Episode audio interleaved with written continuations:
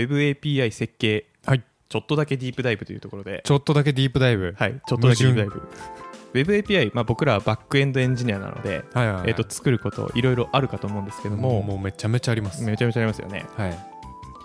で、えー、と API、ザ・グッドパーツでしたっけ API The Good Parts、はい、ありス、ネークの、そうそうそう、はい、オライリーでトップ3に読みやすいあの本、読みやすいですね。まあ、あれは読んだんですが、が、まあ、実践してみるとね、うん。おーこれなんだ、どうしたらいいんだみたいな際どいやついろいろあるわけなんですよ。確かに、あれ、ベーシックプラスちょっと実用みたいな、なんか、はい実際にプロダクトやるときの考え方みたいなところ多いっすもんね。そうでです、そうです、そうです。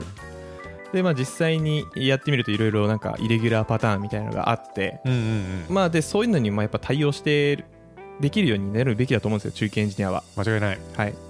なので、今日は、その、API のなんか、超基礎を乗り越えた人うん。に対して、えーまあ、もう一歩踏み出すみたいな、ほそんな話ができればなと思います。う。なるほど。これこそが本当に中級への道というわけですあかね。そうです、そうです、そうです。おーはいで、今日は、はいあの、種本というか、元ネタは、うん、 Google うん、の、えっと、API 設計ガイドラインです。うん。おーそれ最上級じゃないですか大丈夫ですか最上級ではない。 ?OK。うん。あそうのでしょうか、はい。で Google のですね、まうあ、んドキュメントのちょっと紹介なんですけど、うんうん。 Google って、まあ、みんな知ってる大正義企業。大正義企業、はい。そんな海軍みたいな ことある大正義企業。はいまあ、海軍みたいなもんですよ。うんあんなん。本当にね Google の、Google というか、アルファベットの旗うん打ち抜いた瞬間、多分バスターコールですよ。マジで 戦艦戦艦何台だっけあれ、うんわかんないけど、わかんないけどねわかんないけど、うん地球上の生物何回死ぬみたいな、わかんないですけど。あ大将一人来るからねそうそうそうそう。来ちゃいますから。怖いねちょっと大将に寄せん な。はい、はいで、えっと、その Google っていろんなドキュメントとか Google のノウハウ公開してるんですよ。 うんうんえ今回の API 設計ガイドラインもそうですし、うんうんえっと、JavaScript のコード規約とかあああるねありますよね、Python とかもコード規約ありますし、はいはいはいであと僕好きなのは、好きなのは好きなドキュメントがあるんです好よき。な Google のドキュメントはいなんでそれえっと、リワークだっけなほうあの生産性の高いチームを作るための実験をいろいろやった結果、心理的安全性が一番寄与しますっていうのをあえ何それプロジェクトアリストテレスのせ副産物ですかあそうそうそうそうそうそうそうそういうのも公開してて、はいはいはいまあ、あのなので Google のドキュメントしかもあの結構簡単というか優しめに書いてるんで、うん読みやすいんですよそうなんだはいへえでなのでねすごいおすすめなんですがそんないろんなドキュメントの中で今日は API 設計ガイドラインでございます、おお設計ガイドラインはいちょっとこれ乗り越えられるかな乗り越えれるものをピックアップしましたありがとうございますでたくさんあったんですけど、はいまあ分量としては多分1時間ぐらいで読めるぐらいかな、おーおーおーおーでまあいろんなパターンがあるんですけど、まあ、うんその中で、まあキャッチーそうなやつですねうんうんうんちょっと3つぐらいピックアップしてきたんで、お気になったなと思ったら、まあ、ぜひ元も元のドキュメント読んでみてください。なるほどなるほど、えー設計ガイドラインっていうのは要はエンドポイントこうやって作るいい作るといいあるよってことあそうですね、ははいいなのでなんでしょうシステムの構成とかではなくうんうウェブのあの URI んうんこういうふうに名前こういうふうな名前にしようねとかうんみたいな話です。なるほどはいまあ、まずじゃあ最初第一歩、えっとはおさらいからいきましょうか、おさらいえっとリソース思考のレストフル API みたいな出たところで、はいまあ、ドベーシックを言うと、まあ、WebAPI を思い浮かべていただけると、まあ、どんなものかなというと、うんうんまあ、例えば、えーユーザーズというリソースに対して、まあ、うんうんゲット、だからどうしようかな、ひまプロ .net っていうドメインだとしましょう。はいひまプロ .net スラッシュ、はいユーザーズ、はいで、ゲットをすると、ひまプロ .net のうん利用者のうんうん一覧が取ってこれると。なるほどねうん、まあイメージつきやすいですよ多分そうですよね。はいで、ゲットは取得です。で取得ですあとは、えー作成、作成えー新規登録はい、ポストリクエストうんうんで、ひまプロ .net のユーザーズうんうんうんにリクエストをすると、ユーザーを新しく作れますと。はい作りましたはい。新しく作ったやつを取得してる、するっていう順番にすればよかった。最初取得しちゃった。えーあとは、はい更新ですね。更新はい。アップデートとかですけど。うんなるほどまあ、例えば、えおー、ひプットとかパッチ。はいで、さっきのひまプロ .net ユーザーズの、うんえーその下の ID を指定したいので、うんスラ1とかですね。そうですね ID 指定しないと全員更新されちゃうよってことですよ ねはいそうですね、あうんてかあるんかなそんなことないよね多分まあね普、通ない普通ない、でユーザーズすら1位でアップデートあえでもありえるかもしれなくないーほうあの何も設計知らずに作ったらもしかしたらいやログインしてるからログインで ID 取れるし URL には載せなくていいかって思う人はいるかもしれないであトークンで特定してってことですね、、まああるかもしれないがうんうんす一般的でないですといませんはい驚き最小の原則的には、い驚いちゃうぞっていうところですよね多分そうですはいでまあ更新はまあプットとかパッチリクエストでうんやりますと、はいで最後に削除、うんえデリートですねデリートもその、えー、フィマプロ .net ユーザーズ1うんで1番のユーザーが消されますと、はいまあ、みたいなのがリソース思考のレストフル API でしたうんうんまあ、基本的にこれで乗っ取ってやっておけば割としっかり作れるよっていう感じですよね、シンプルで分かりやすいものがシンプルで分かりやすいはいっていうので今のは作成取得更新削除の4種類、はいえー、と紹介させていただきましたクラットってやつですねクラットってやつです。で、ここから Google の話です。はい。えっと、Google の中で、その標準メソッドというものを定義してますと。標準メソッド標準メソッド、はい。まあ、メソッドって言ってるのは、HTTP メソッドではなく、ああはいはいはいはメソッドっていう言い方をしてます。いなるほどで、それはさっき言った作成、取得、更新、削除。うんうんうんまあ、英語で言うと、get、えー、create、アップデート、デリート。デリートちょっと順番間違えた。うんはい。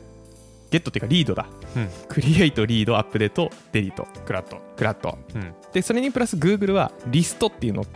つけてます。おおはいはいはい、はい、まあ、これはあの名前の通り一覧表示ですね。うんうんうん、なので、さっきで言うひまプロ .net ユーザーズのゲットはリストなるほどっていう標準メソッドに割り当てられると。一件の取得とリストの取得を分けてるわけですねはい。Google は分けてます。はい。っていう考え方あるんだなっていうのがまず1個ですね。うんはい、でこっからが本編です。はい、こんなパターンあるんだなを、えー、とちょっといくつか紹介させていただきます。はい、大きいやつ2つ、えっとわちゃわちゃっていうの2つって感じです。なるほど4つはい、4つ。まず1つ目、カスタムメソッドでございます。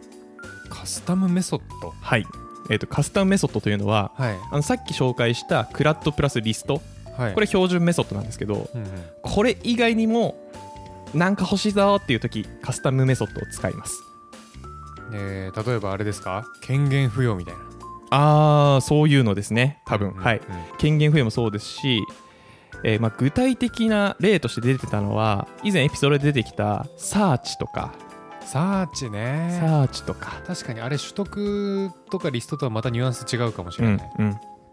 であとはその非同期的に処理するものに対するキャンセルとか、 キャンセルはい、なんかめちゃめちゃ処理に時間がかかる API があったとしてその処理途中で止めたいぜっていうリクエストを出すみたいなおおキャンセルとかあれもかなあの Gmail とかってさ送った後にさなんか取り消すみたいなやつあるじゃないですか送った瞬あー間、はいはいはい、はい、あれキャンセルメソッドで作られてるんじゃないです か、あのー知らないんですけど多分そうじゃないですか、はい、知らなかった知らないですあけんどまり Gmail 使わないか G メールはありますああ分かるんですけど、はい裏どうなってるかは知りませんっあそういうことねはい、ていうのでそのそういうイレギュラーなやつを使う時にカスタムメソッドを使うといいですよとうんいう話をしてす、ます、でカスタムメソッドと言っても、HTTP メソッドって限られたものを使うしかないんですねですね Get、Post、Put、Patch、えー、Delete はいこういう時って何割り当てるんでしょうねっていうねそれはポストじゃないですかそれどういうどういう心持ちですかなんかポストってそういうのに使われやすい気がするんですようん例えばですけど、えーっとゲットとかってさうんリクエストパラメータの限界あるじゃないですかあの URL に載せれる文字数の制限で、うんうんうんとかでなんかパラメータあまりにも多い時にポストになったりとかうんうんうんあと、えーあれですね、ウェブの、本当にウェブシステムとかだと、フォームにゲットとポストしかないから、うんプットとかデリート使わずに、ポストを使ってパラメーターで、なんかどのメソッドなのかっていうのを送ったりすることがあると思うんで、うんうんその系譜を引き継いで、まあ、とりあえずポストにしとけばびっくりしないんじゃないかなっていう。すんばらしいえ素晴らしいでございます。 Google 入れるかも な。いや、それは、それは自信すごいな。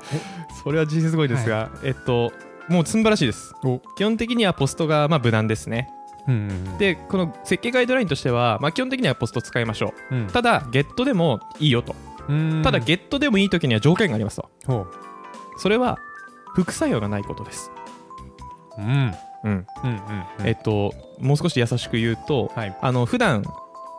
Web API で GET と POST 使うかと思うんですけど、はいそれぞれどういう時に使うかっていうと GET はあくまで取得はいで POST は何か作成をする時ですよねリソースの作成、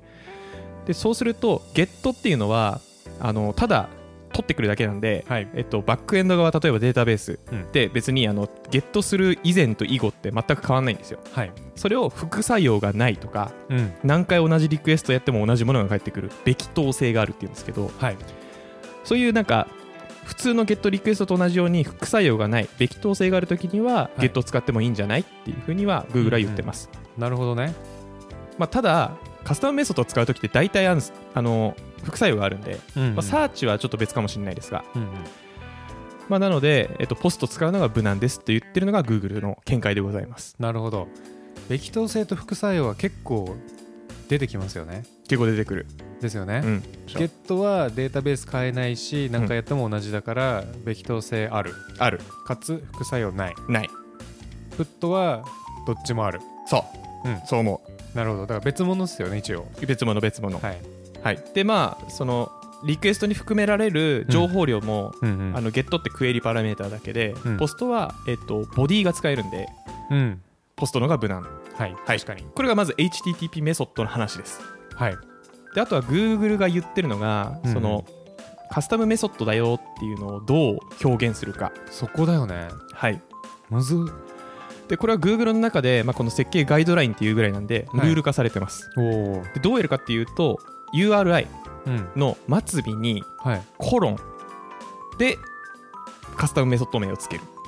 URL の末尾にコロンはい、だからへー例えばユーザーに対して、はい、えーっとさっき言ったサーチをかけようと思ったら、うんうん、ひまプロ .net スラッシュユーザーズコロンサーチ、うんままあ、ポート番号みたいな見え方しますけどね、確かに、まあ、でもそうコロンで、えーっとカスタムメソッドをつけるようにしますっていうのが Google の、えーっと設計ガイドラインに書いてるものでしたえでも見たことないかもしれないコロンでなんかいやですよね書いてるのうんそう思うそれクエリパラメータよりは前に来るんですかクエリパラメータより前に来ますねはい、うんうんうんうんその後にクエリが来るんで試しになんか見てみようかな今あの先ほど言っていたカスタムメソッドの実際の使用例ないかなって頑張って探してましたが、はいえっとで Gmail とか Google ドライブでうんサクッとそんなの見つかんないかなと思って見たんですけど探せず、おうえーとりあえず頑張って見つけたのはうんうん GCP の SDK あそっちかーい GCP Google クラウドのはい SDK の、えっとファイルを移動させるとかうんうんうんうんの時にポスト使って末尾にムーブうんうんうんうんのカスタムメソッドでやってたりするのはありますねそっか移動も確かに既存のメソッドでやろうとするとむずいなまあプットとかパッチになるんですけど多う分、んうんうんうんただあの分かりづらいよねっていうところなんですよねそうだよねだってリソース自体が変わってるわけでもないしそうそうそうそうそううんうんうんうんはい、っていうのがまあ一つカスタムメソッドでしたはい、はいえー、もうこんな時間経ってるんですね次いきます、はいえー、次、えーリストのページ分割ですリストのページ分割はい、まあ、これはねはあのーよくあるっちゃよくあるんですけどいめちゃくちゃありますねはいまあ、さっき言ったその Google のその標準メソッドのうちのリストはい一覧を取ってくるやつですが、うんうんえーっとこれはページ分割をするべきですとうんで言ってる意味はどういうことかというとはいリソースが1万個ありますって言った時に、うん1万個ドーンって返すんじゃなくてうんうん50個ずつとか、うんえーそういうふうにページ分割をして、うんえー返すようにしましょうねっていうですよねうんそう思いますはいで Google がもう一個言ってたのは、うん分割する必要ないなこれっていう API もあるわけじゃないですかうんうんうん例えばユーザー収容数が最大で20のシステムはいでユーザー一覧を返すときうんうんうんなんかページ分割する必要なさそうだなって思うわけじゃないですかはい白って書いてますえ最初から白と最初からしろとはいなぜならページ分割をサポートしてない状態から後からページ分割をするとうん API の動作に一貫性がなくなりうんうんうんトラブルの元になりますとなるほどねなので最初からページ分割できるような作りにしとけと、こういう場合はどうですかじゃあ都道府県のリストを取得したいとか都道府県ね都道府県はいらなそうですね確かふに増えないよね そういうのって増えない増えないあのゼロじゃないけど、うん、その時はもういろいろそれどころじゃない から、いやまあまあ何か大きな何かがあったよねそうそうそうそう、その時はもうそれどころじゃないからうん、うん確かにそりゃそうですねうんうん都道府県一覧も取ってくることあるかあるな確かに確かにうんうん何でもかんでもじゃないですねそうするとねうん増えうるものは何かっていうのを、まあ、考えて、うんうんえーページ分割しましょなるほどうでページ分割するときに、はいえー分割の仕方についてもちょっと研究がされてて、ほえーページサイズうと、ページトークンというものを、えーと設定しましょうというふうに書いてましたがはいちょっと分かってません僕はここは、なるほど、はい、ページサイズは分かりますえっと何ページあるかってことですか全部で、ページサイズは1ページ何件取ってくるかですねあそっちページサイズって言うんですねはいはいでページトークンはそのページ1ページ目2ページ目3ページ目のページを表す文字列っぽいです、なんで次のはいページトークンはこれですっていうのをなんか示すことで特定のページだけ取ってこれるようにしましょうねみたいなことが書いてましたえんなんで数字じゃダメなんですかねこれあすごめんなさい数字でもいいです数字でもいいですごめんなさいごめんなさいえてかなんなら数字でしたあのね123456っていうそういうやつそうですそうですそうああーですはいはい、はい、そうですそうですああなるほどなるほどあそれをページトークンと呼んでるわけだページトークンと呼んでますねなるほどねはい、特定のいアイテムリストみたいなページをう1ん位に指定できる、うんうんうんえー数字、はい値うんうんです、はい、この辺をなんか考慮してリページを分割ししましょうというのがうん2つ目でした、なるほどはいすいません残りお2つお付き合いください、はいこういうのあるんだなの小技、え2ブロック紹介しますはい1つ目、はい部分レスポンスです、部分レスポンスはい、部分レスポンスこれは何かというとですね、はいえー一つのリソースに対してアクセスしたときに情報まるっと返ってくるのも困るので、はい一部だけ返してあげようっていうああなるほどね設計パターンでございます、あれですかデッキからカード1枚引いたらエクゾディアの左腕だったみたいなことですかどういうことだそういうことかなどういうことだろう あのちょっとわ普通に具体例を言うと、はいユーザーズ1ってゲットするときに、うんうわー住所とかいらねえ名前だけでいいっていうときにうん名前だけ返してくれるようにするという設計パターン、なるほどね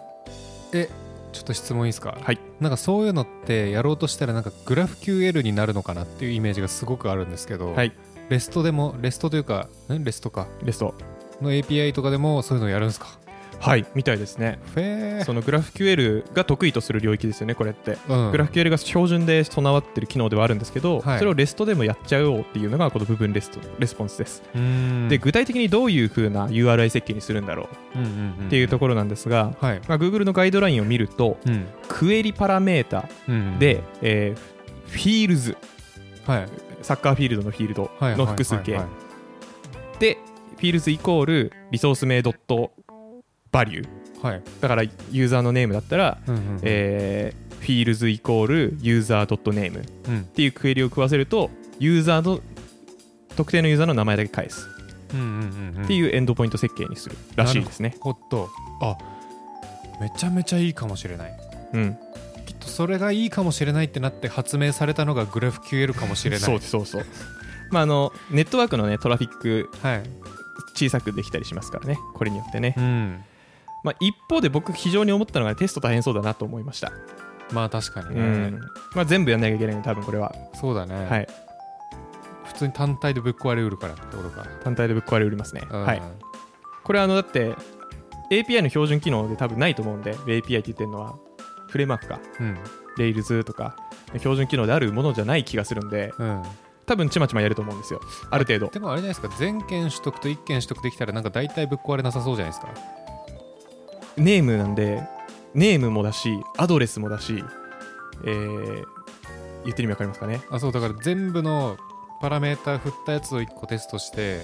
あとは単独で取れるかどうかチェックしたらなんかあそうそうそうそう壊れなさそうじゃないですそかそう思いますそう思いますそれをいちいちやんなきゃいけないなと思って、はいはいベスト API だったら1回で済むじゃないですかダーンってやって、うんうんうん1個返ってきたらよしうんうん、って感じですけどこれはあの各バリューごとにやんなきゃいけないんで、なるほどねいやこれちょっとめっちゃいいかもしれない、うん、でもいいですよねこれ、うんあこのパターンあるんやが1個目はいはいこのパターンあるんやその2はいサブコレクションのリストっていうところであーサブコレクションのリストね うわあー知ってそうな顔雰囲気出して る知ってそうな雰囲気だけ、はいはいはいはい、これあのですね僕、はいこういうのあるんだっていうシリーズでサブコレクションって言ってるのはうん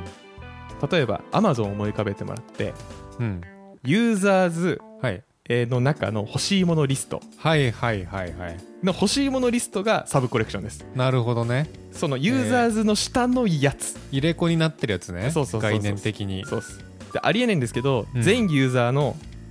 えー欲しいものリストを一括取得したい場合うんそれ URI 設計どうするんでしょうと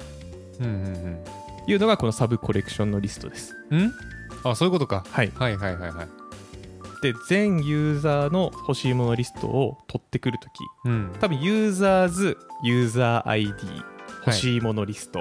っていう URI になると思うんですけど、うんうんそのユーザーズの後のユーザー ID を表すところにハイフンを入れるユーザーズハイフンはいうんユーザーズすらハイフンすら欲しいものリストで全ユーザーの欲しいものリストを取ってくるあハイフンの後すぐスラッシュ入るんですかそうですへえあの直感的だとはいアスタリスク入りそうじゃないですか、そういうのってうんうんうんそのそれこそ Linux のファイルシステムで、えーここのディレクトリのファイル全部取ってくるときってアスタリスクつけますけどはいアスタリスクはあの URL のエスケープが必要だったりするんでなるほど Google は、えーそれをスラッシュじゃないごめんハイフンハイフンうんうんうんハイフンで表現してるとえごめんなさいえっともう一回フルのパス聞いていいですかはい、えーじゃあひまプロ .net のユーザーの欲しいものリスト全部取ってくる場合、うんひまプロ .net すら、ユーザーズうんすら、ハイフンすら欲しいものリストうーんうんうんうんうんっていうなんか複数指定したいところにハイフンを入れるイメージですねなるほどねアスタリスクの代わりに、ああそっかそうなるかうんあアスタリスクすみませんなんかアスタリスクって言ったのは僕が勝手に言ってるだけなんですけどうんアスタリスクってワイルドカードガチじゃないですかワイルドカードに使いがちでもそれってなんかこう3階層になってて真ん中何でもいいよみたいなニそうそうそうそうそうそュアうンスですかその通りですえサブコレクションのリストってでもなんかあれですよねユーザーズとリストがあってそのユーザーズのリストがババババババって並んでるってことですよねユーザーズのリストがバババはいはいはい、うんうんはいそうですそうですってなるとなんかファイルシステムとはちょっと階層が違うような気がするあそれはそうかもしれないですねうんうんはいそれはそうかもしれないはいっていうのでまあはいそのスラッシュじゃなくてハイフンを入れることで、うんうんえー複数のリソースをうん横断的に取ってくるみたいな設計パターンがあるみたいっていうのが2つ目なるほこうどいうのあるんだな、これ直感的に考えるの難しいななんかちょっとまあ、具体的なユースケースもちょっと僕はよく分かってないんですけどこういうのあるんだっていうまあ確かに具体的なユースケースも今パッと思いつかないそうなんですよね管理画面とかだったらなんかありえそうだけどうんはい最後こういうのあるんだな最後ですはいえーリクエストの検証というものでうんうんえーっとクエリにはいバリデートオンリーイコールトゥルーっていうはクエリを設定したときにいはい API はポストリクエストを例えば受け取る副作用があるうんリクエストを受け取ってバリデートオンリートゥルーの時うんリクエストパラメーターの検証だけやって、うん何もやんないで、えーパラメーターが合ってるかどうかだけ返すっていうほう設計パターンがあるらしいですいつ使うんだそれそれ非常に難しいですよねはい普通に400返せばいいんじゃねって思うんですけど僕は、うんうんうんまあ、多分多段処理があるんでしょうねわかんないですけど途中で処理が終わってしまうとものすごく不都合があるうんうんうんえーリクエストというか API かなんかがあってうんうん絶対クエリ間違えちゃいけんぞみたいなうん API があったとして事前にバリデートオンリーでうんリクエストしてそこ通った後だけはいリクエスト出せるようにするほとかなのかなと想像しながら読んでましたううわーなんかこれついつ使うことなんか一生使わなそうな気もするし間違えたら使う時あこの時かってなんか気づく時も来そうな気もするしこれ使わなきゃーってなった瞬間なんか API の設計見直した方が良さそうだなって僕は思いますけどねまあ確かにねはいまあ、っていうのででもただこれはこういうのあるんだなっていう共有なんでうんうんうんこれだって思ってもなかったでしょこんな選択肢ないうんうんあの Google の API 設計ガイドラインの中であったってことは多分使ってるんだろうなと思います、うーんな何かでるほどねはい不思議っすね不思議はい最後、はいこういうのあるよねですこういうのあるよね3つはい1つ目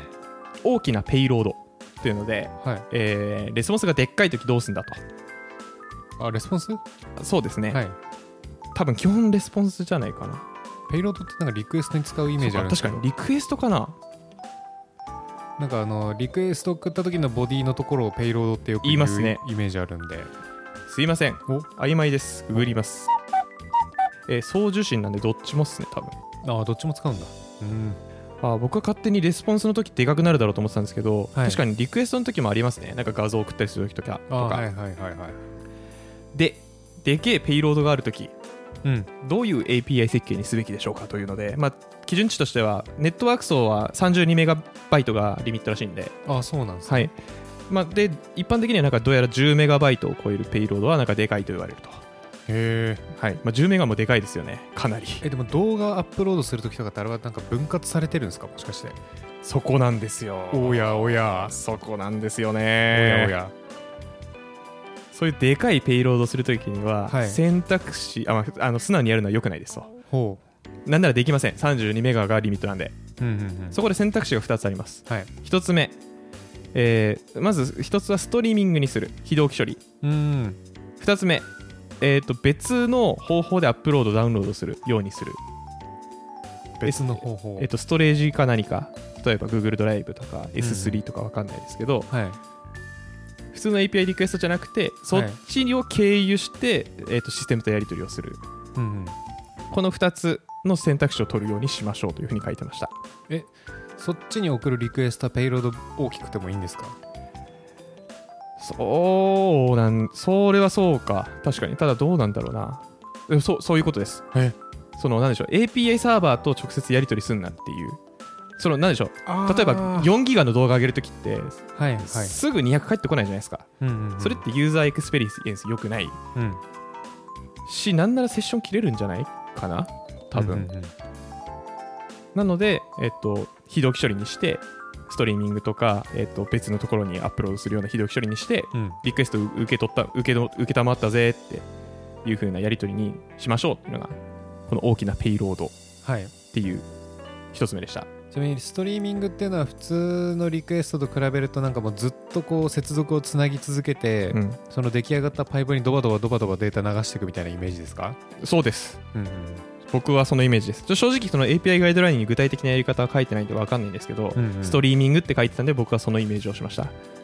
多分あれですね HTTP2 とか3にあるやつですねそうですねはいまあやったことはないんですけど同じくはいこれ一つ目はい2つ目、えー並び替え順序っていうので、えーこういうのあるよねの2つ目ですありそうはい並び替えはいリスト標準メソッドのうちのリストはいはオーダーバイとかでうん並び替えできるようにしましょうと、はいだよねと思って、ですよね、うんこれもねあの標準でついてるものがあったりするんですよ例えば、D ジャンゴじゃなくてジャンゴおいジャンゴ ジャンゴジャンゴだとオーダリング、オーダリングっていううんクエリかがあまあデフォルトで使えるようになったりするんですよへえオーダリングイコールネームとかにすると名前順に変わったりとかイコール ID とかにすると ID 順に並べ替えしてレスポンス返したりとかするえそれ自分で実装しなくていいんですかそうえ不思議なんで確かそううん標準機能だったはずうんうんうんですね、まあ、なのでそのリスト返すときはまあ順序並び替えれるようにしてあげるとフロントエンドの人に対して優しいです、うんうんうんはい最後3つ目、はいリクエストの重複です、うんえー、とこれはですねまずは API というものは基本的にべき当性を担保すべきだというのが、えー、とまず Google さんがおっしゃってますただリソース生成系はそうはいきませんよねと、そうですねはい、そんなイメージありますよね、はいさっき言った通り、えっとひまプロ .net ユーザーズにポストをするとユーザーができると、はいデリートしたら消えますしねはい、でこのユーザーズにポストをしてると1回目リクエストしたらユーザー1ができてはい2回目リクエストしたらユーザー2ができるとはいこれは何回違う2回リクエストすると2回でも違うやつが返ってくるうんべき当性がないじゃないかとはいなるので、うんべき当性を担保しようと言ってる、う言っておりますどうするか成功したら成功したよっていうリクエストを返す NO いやでそすそうなんですけどはいえどっリちリクエスト ID リクエスト ID と一緒にリクエストしましょうというふうに書いてますクエスト ID はい、例えばですよ、うんえーポストでユーザーズでボディとかにリクエスト ID1 うんでリクエストしてはいユーザー1ができましたと、はいでもう一回リクエスト ID1 でユーザーズにポストするとそうするとそのリクエスト ID で作ったリソースもうあるでって返してくれるとレストからちょっと外れてるああでもそうなのかなえレストってだってポストの時にさ ID つけんなよみたいな感じじゃなかったあー確かにレストからちょっと外れてますすごいはい、い Google の、えっと、API ガイドラインではその、うんべき当性を確担保すべきだっていう哲学のもとはい UID みたいなものをつけてべき当性を担保しましょうと言ってます、まあ、これはあのどういう考えかっていうとはいだから重複したリクエストを送ってきたってことは、うんクライアント実は前に返した成功したよ作ったよっていうレスポンス受信してない可能性があるとうんだったらあのあそれもう作ってたよって言ってあげた方が親切だよねなるほどねっていう考え方ですね、はいはいはいこれ非常に僕は分かるんですよ、まあ確かあの無駄なリソースできないんでにうんどうやって裁判するのっていう不思議はあるけどねまあ、リクエスト ID をなんかログインとかなんかわかんないですけど、その段階で多分渡すんでしょうね。ももしくは、クライアント側でどうするんだろう、確かに。トークンか何かなのかな。うんトークン無難そうですよね。なんか Google ほどの巨大なサービスがそれを衝突させずに管理してるって思うとなんか泣けてき ますね、泣けてくる。うん、それは泣けてきます。はい。っていうのが、まあなんかこういうのあるよねで、大きなペイロード並べ替え順序リクエスト中重複っていうところでうんうん紹介しました。で、はいいろいろ言ったんですが、はい、まあ、Google の API 設計ガイドラインの中のごく一部、うん、えーお話しさせていただきましたが、はいあこういうのあるなっていううんなんかあちょっと自分の中のコンフォートゾーンちょっと出たっていう、いや確かにてかなんかあ確かにそれ便利じゃんってのがいっぱいありましたねそうですよねはいなんかそういう体験をしてもらえるとありがたいなと思います、うんもう今はあの思いっきりのりさんに向かって喋ってたんですけどはいリスナーの方もねぜひ何かの気づきになってもらえたらなと思いますそうですねいやフィールド使いますフィールドをねいや まあマジであの必要だったらねマイナーチェンジしたちょっと微妙ななんかエンドポイント作ろうとしてでもなんか大体同じような名前のリソースになっちゃいそうだから変なマイナーチェンジ重ねてキモい API 作ったことありますねあそうなんですねそういう時にいいかもしれないですね確かに、フうんィールズとかでねうんはい。っていうので、ぜひあの気になった方、Google の API 設計ガイドライン見てみてください。そんな長くないんで、うんうんうん1時間半とかで読めるんじゃないのまあでもね今日のこれを聞いたことによってねある程度こう事前知識が備わってますからあー確かに確かに。うんいや、ま、マジでごく一部です50 55分で読めるんじゃないですかね全部見ると、い多分20個ぐらいあったかな。こういう僕が今紹介したやつの。今今日はあの332だからうん、 8個言ったんですけど、結構言いましたね。はい。はい。 20個ぐらいあるなっていう印象です。うんうんうんうんまあ面白かったんで、見てみてください。素晴らしいです。今後はあの別のドキュメントもガンガン紹介できればと思うので、おお。あのね、元ネタの宝庫です、Google のドキュメント。あ、そうなんだ。おもろい、そうなんだ、うん。すごいわ。ちょっと積極的に読んでいきます。はい。はい。というので、ハッシュタグ、暇人プログラマーをつけて、ツイッター等でフィードバックいただけますと、えー我々のモチベーションにもなりますし、番組のブラッシュアップにつながりますので、気軽にどしどしお願いいたします。はい、お願いします。と説明欄に、えー、と Google フォームの URL があります。うんうんこちらからお便り、えー聞きたいこと、相談したいこと、何でもかんでも募集してますので、そちらもお願いします。はい、送り放題です、こちら。はい。はい、今ならなんと送り放題です。今ならなんとね。はい期間限定でね、えええーもしかうも無料。そう、はいあのこのエピソードを聞いてるあなた、1時間以内ならお送り放題です、えじゃあ1時間1分経ったらどうなるんですか送り放題じゃないですあれ、マジで。聞き直してくださいこのエピソード、はい。わかりました。そしたらリセットされるんでねあ、よかったです。はいというわけで、はいえー今週今週じゃねえや今回ここまでで終わります、バイセコ。バイセコ